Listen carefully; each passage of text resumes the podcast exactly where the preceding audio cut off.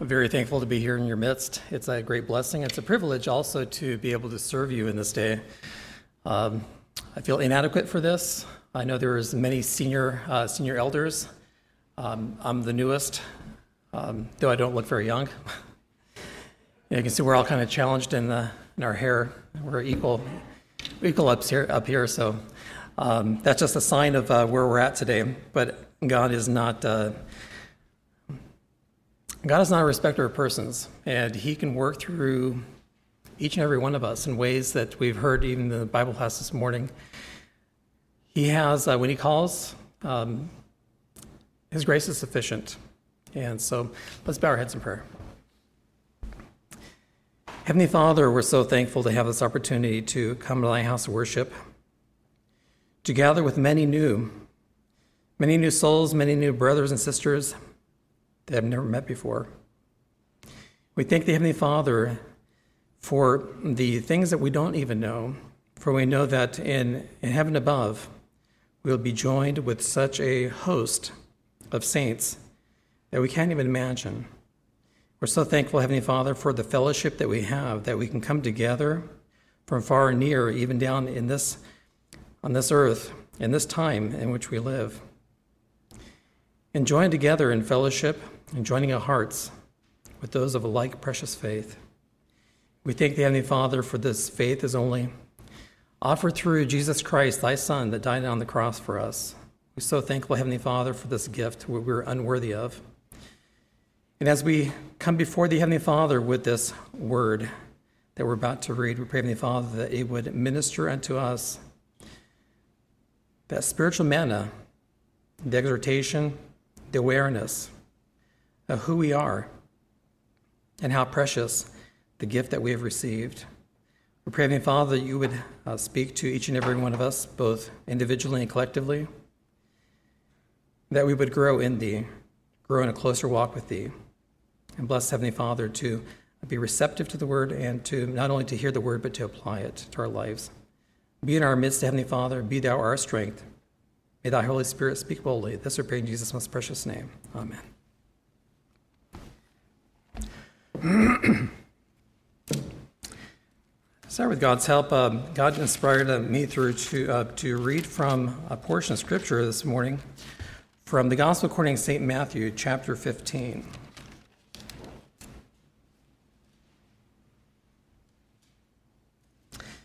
I desire to read, to read uh, up to and including the 28th verse.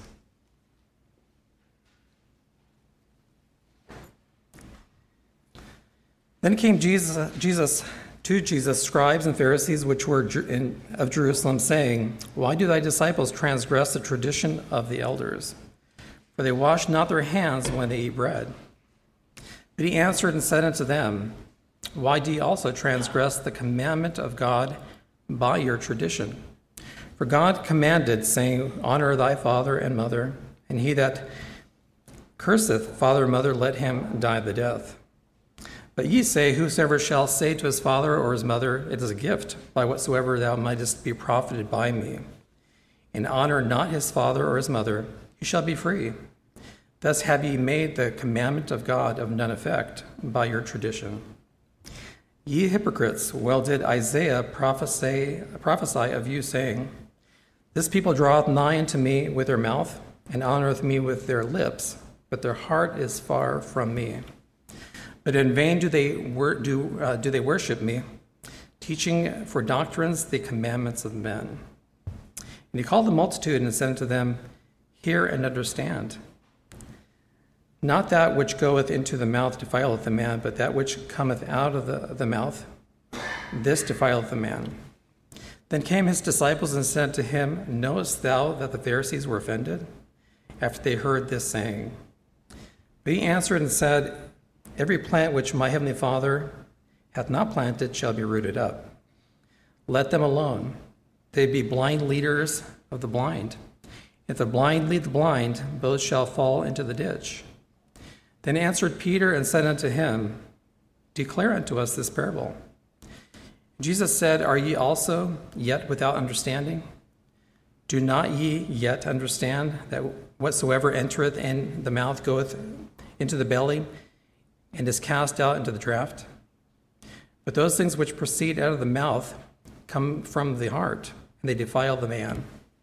For out of the heart proceed evil thoughts, murders, adulteries, fornications, thefts, false witness, blasphemies. These are the things which defile a man, but to eat with unwashed hands defileth not a man. Then Jesus went thence and departed into the coasts of Tyre and Sidon. Behold, a woman of Canaan came out of the same coast and cried unto him, saying, Have mercy on me, O Lord, thou son of David. My daughter is grievously vexed with the devil. But he answered her not a word. And his disciples came and besought him, saying, Send her away, for she crieth after us.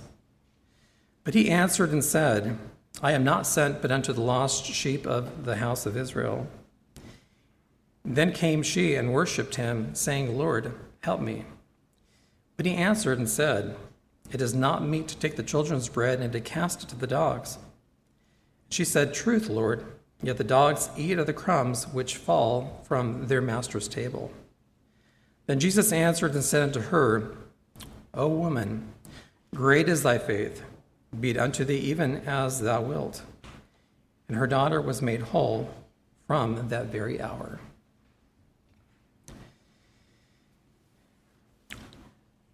This account that, that we've read of this morning, actually two, two parts of it, really uh, give us a contrast of identity. As we consider what was written in this chapter here, many, many thoughts run through my mind. And the first time I read this, I've read this for many years, I'm sure many of us have.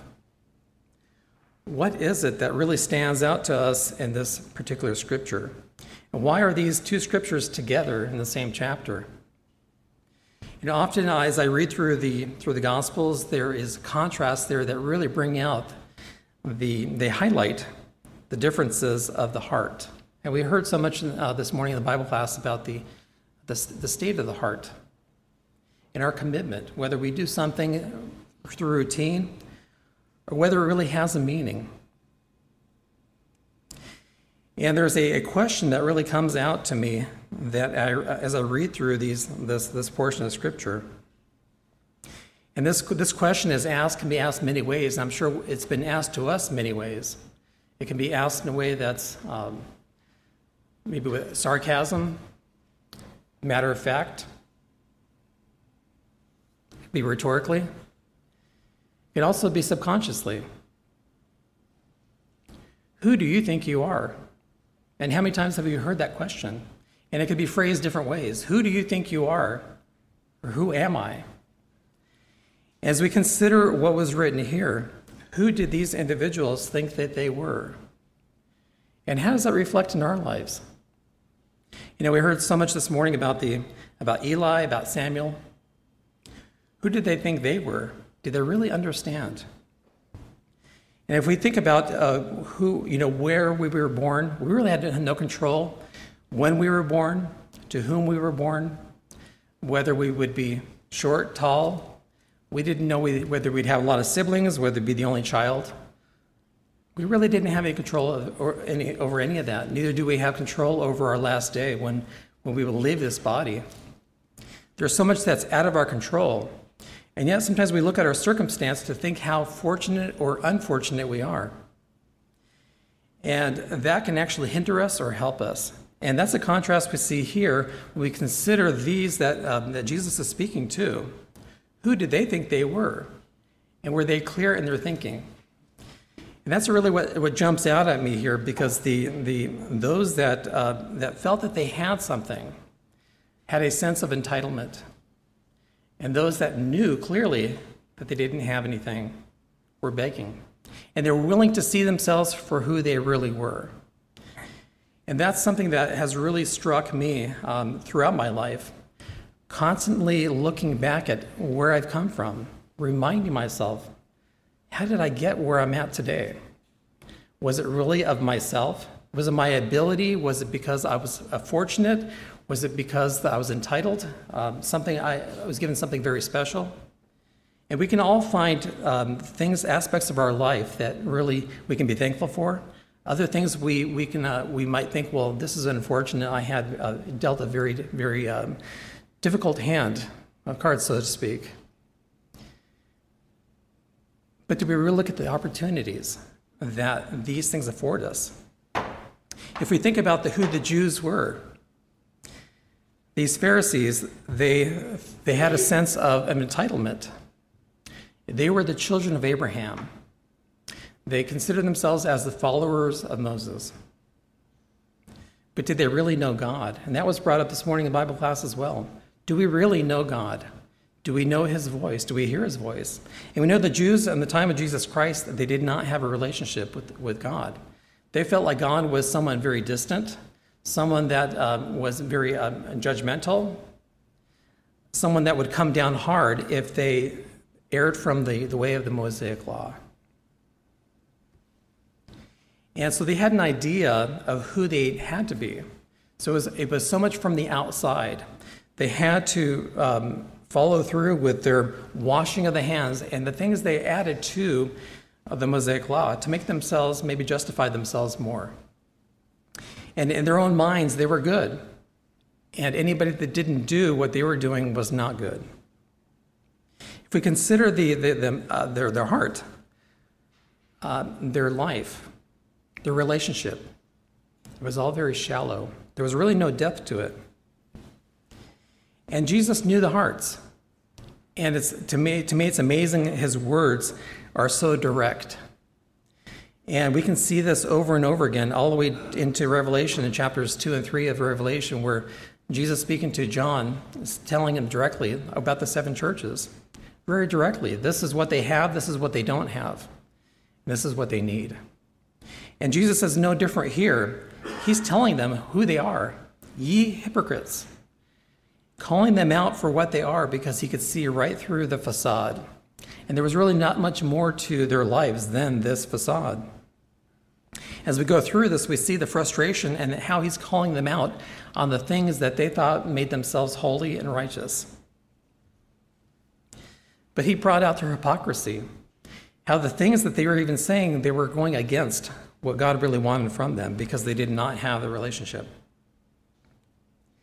And there was a concern about the, uh, the, the, people of the, of the Pharisees that you know they were they had power, and there was there was concern that these men were offended. Then came his disciples and said unto him, Knowest thou that the Pharisees were offended after they heard these, this saying? He really didn't pay much attention to that. He knew that they either had value, as we heard value about, about value in this morning, or they didn't have value. If they were not willing to see themselves for who they really were, they were blind. And we know we can read at the end of uh, John chapter 8, where the, the Pharisees asked um, Jesus, Are we blind also? He says, if, if you say you see, then you're blind. It's when we realize how little we see and how little we know that our eyes are opened. I had an experience early on as a, uh, as a mechanic, probably maybe third or, third or fourth year into, into mechanics. And there was a realization I had one day. It was an epiphany. It hit me. And it was, it was very humbling how little I knew. I came to that realization finally that when I thought I knew something, I really didn't. And that humbled me. And I knew at that point how much I did know. And that is a sign when you get to a point where you realize how little you know, you're getting somewhere. You're actually making progress. Your ability to, to acknowledge that is, is, is a huge step forward. And it's a hindrance to think that you've got it all figured out. And these Pharisees thought they had it all figured out. They knew, they thought they knew exactly what God wanted from them. They knew how to please God and how that they would be um, potentially received into, into the heavenly kingdom. It depends on what they, what they thought of that time. Um, I know we know the Pharisees believed in the resurrection, the Sadducees did not. So they had some understanding of, of what they wanted, but they really didn't know how to get there because they were blind. If we contrast this to, to this second portion here, where an outsider, uh, as it says here, a, a woman, a Canaanite, uh, we can read in, in, the Gospel of Mark that I think she was called a Syrophoenician woman, that she had a great need. She had no pretense, she had no facade, she had no pride. What she did have is a need, a great need. And when she knew that Jesus was there, she pursued him in ways that was wholehearted. She didn't make any. Um, uh, she didn't make any excuses or or um, hold back at all. She knew what she wanted. Her daughter was in a great need. My daughter is grievously vexed with the devil. We see here that Jesus did not answer her word. And we see that the, I think the, the disciples were a little, a little bit embarrassed. Like, can't you even acknowledge her need?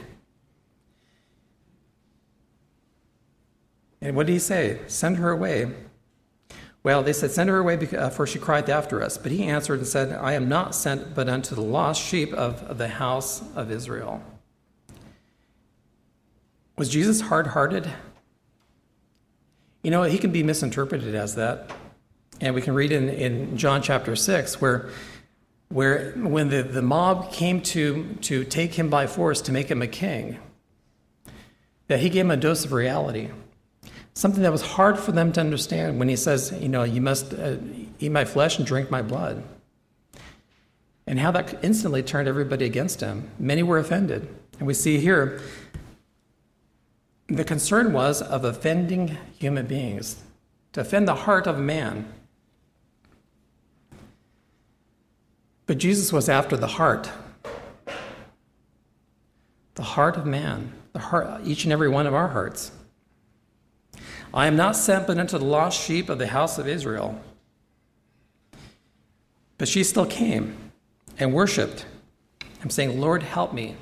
Her desperation was clear, and that was more important than her pride about what he would say about who she was. And we see this, we see this in many places. You know, we can read in, in John chapter 4 about Samaritan woman at the well there that he called her out on her lifestyle. He called her out on who she really was and who the Samaritans were. You know, we are the Jews. We know who we worship. Ye worship you know not what. But that didn't stop her. Because what she wanted from Jesus was more important than her own feelings, her own pride. She wanted to know more. Much as this woman would not be deterred.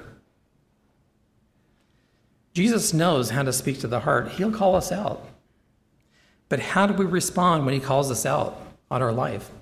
When He shows us the truth, when we see the ugliness, when the light exposes us for who we really are, do we turn and run? Do we hide? Do we go back into the darkness? That woman at the well did not. She wanted to know more. What he had to offer was more important than her own feelings and pride. And we see that the, the, uh, the, the words of Jesus dug in deeper. It is not meet to take the children's bread and to cast it to dogs. How many of us would have turned around that, that point and been offended and said, I'm wasting my time here? He doesn't really want to hear me, he doesn't care about me. What would it take and what, what's our breaking point? At what point would we say, like, I've had, I've had enough, I've heard enough? But we see the response of this woman, and it humbles me. Truth, Lord, yet the dogs eat of the crumbs which fall from their master's table. She didn't deny. She was willing to be treated as a dog, called a dog, to be put down as the lowest of the low. if her daughter would be her, her daughter would be healed, it was all worth it. And what did Jesus say? O woman, great is thy faith. Be it unto thee even as thou wilt. Jesus encountered faith in the least likely places. You can read in, I believe it's uh, Luke chapter 7, where the that centurion a man of Roman authority, having authority over 100 soldiers, knew his place. He knew Jesus' place and had full faith that Jesus could heal from a distance and did not feel worthy that Jesus would come under his, his roof to heal his servant. And that really stopped Jesus in his tracks. He marveled. He marveled at the faith of the centurion. Does he marvel at the lack of faith of these Pharisees? Does he marvel at the lack of faith that we might display at times? How many times did God call us before we responded? How many times has he called you and you have not responded? And what does that say about my faith, about your faith? You know, faith is something that we act upon when we have it, and it's something that grows. You know, I think about uh, Thomas, Thomas Didymus, when he said that after he was missing, when, the, when Jesus appeared unto the, unto the disciples there, he says, Unless I touch the holes in his hand, his pure side, I will not believe. And when Jesus did appear, he says, You touched, you, you've seen. Blessed are those that have not and believe.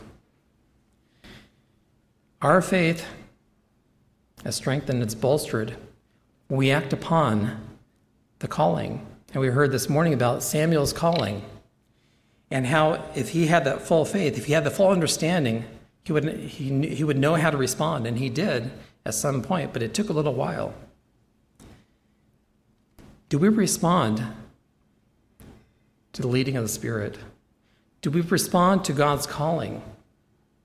You know, I'm, I'm, I'm always amazed about when I read about Apostle Paul's journeys where he knew. He knew when he was being hindered from going forward that he had to stop. He had to wait. He had to listen. He had to be redirected, and he was open to that. He wasn't self directed, self willed. He, he could justify wherever he was going.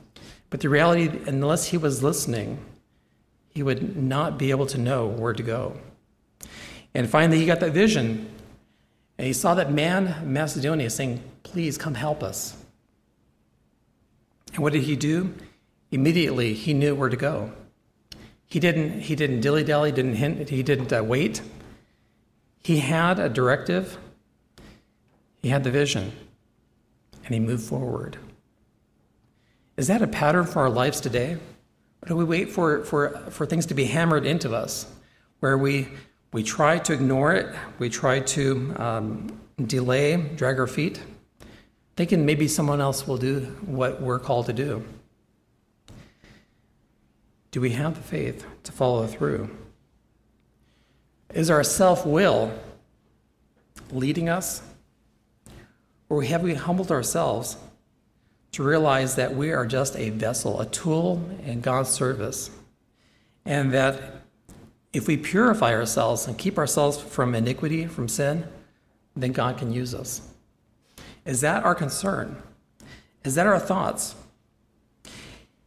The Pharisees were worried about the appearance of washing the hands and this purification process. But the point that Jesus made was it wasn't what was going in and working its way back out, it's what came from the heart. We can read in Jeremiah chapter 17 where Jeremiah really made clear about our heart. Can we really trust our heart? It's desperately wicked. Who can know it? What does it say? What does it say about God and our heart? Just to turn to Jeremiah chapter 17. It says of the heart, the heart is deceitful above all things and desperately wicked. Who can know it? But this is what God does I, the Lord, search the heart, I try the reins, even to give every man according to his ways and according to the fruit of his doings. When we think in those terms, that God is always searching our hearts, the intent of the heart, our obedience to Him, does that qualify us or disqualify us from His service? And do are we really concerned? You know, we can read it in Psalm 139 where, where David's calling out to God, Search me. Are we willing to be searched? And I love that psalm. I love the, the verses of, of, of that psalm. It is uh, it's so powerful. It's it's a um, it's opening up ourselves to God to be sorted through. Search me, O God, and know my heart. Try me and know my thoughts, and see if there be any wicked way in me, and lead me in the way everlasting.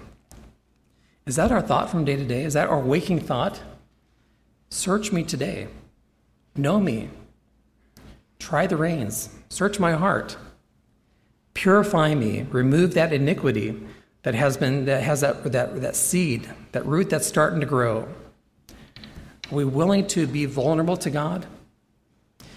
That's one of the, mo- the most powerful experiences I've ever had when I asked God to search me to see if there's any iniquity. In me.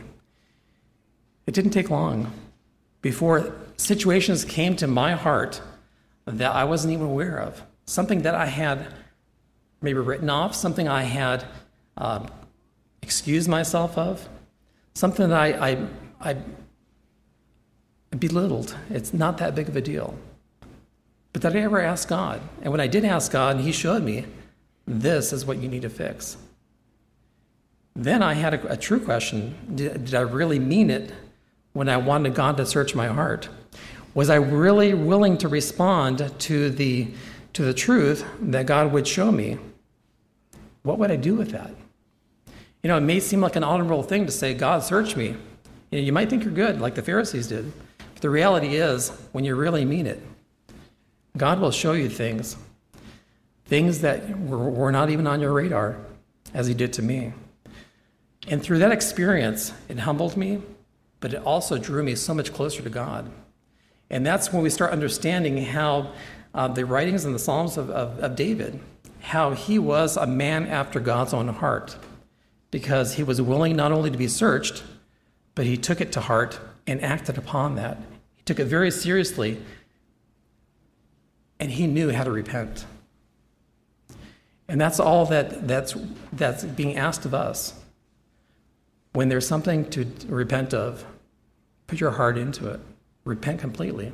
And we see that so many times in Revelation chapters 2 and 3, where the, the end of that, that portion for that church saying, Repent. Repent. There's an opportunity to, to restore that relationship you have with your Heavenly Father. There's, a, there's an opportunity to grow closer to Him, to be more useful, that you would not be excluded, that you would not be disqualified from God's service and ultimately from His kingdom? Are we willing to see ourselves for who we really are?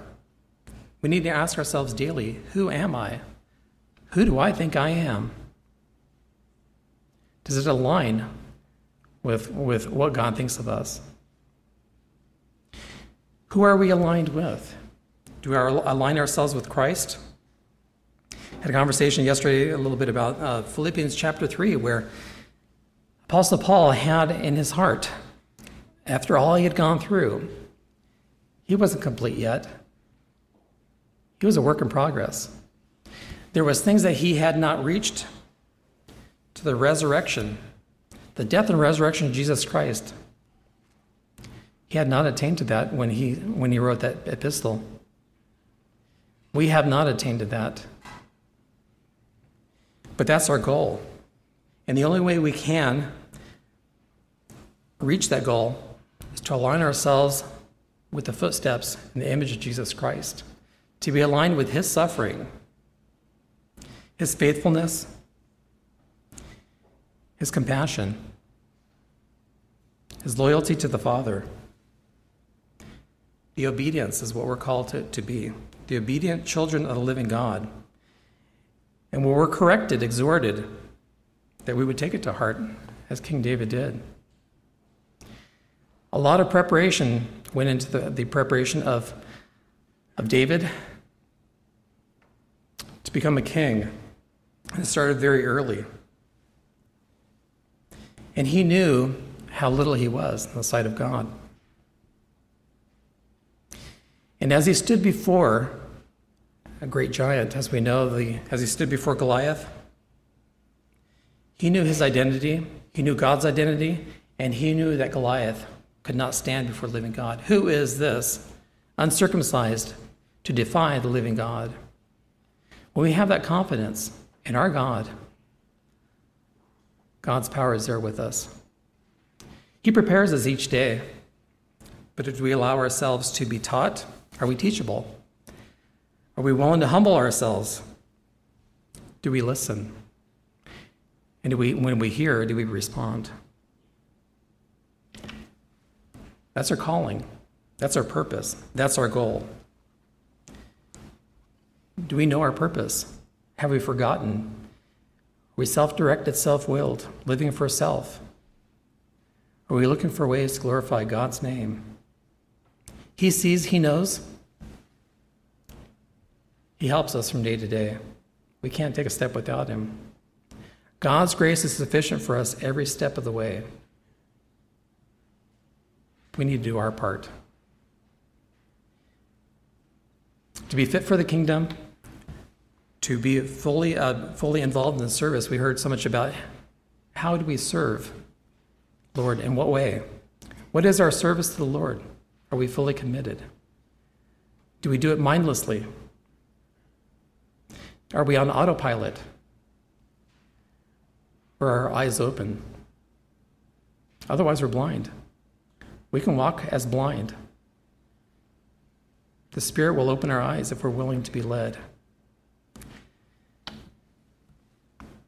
God's given us a lot to work with,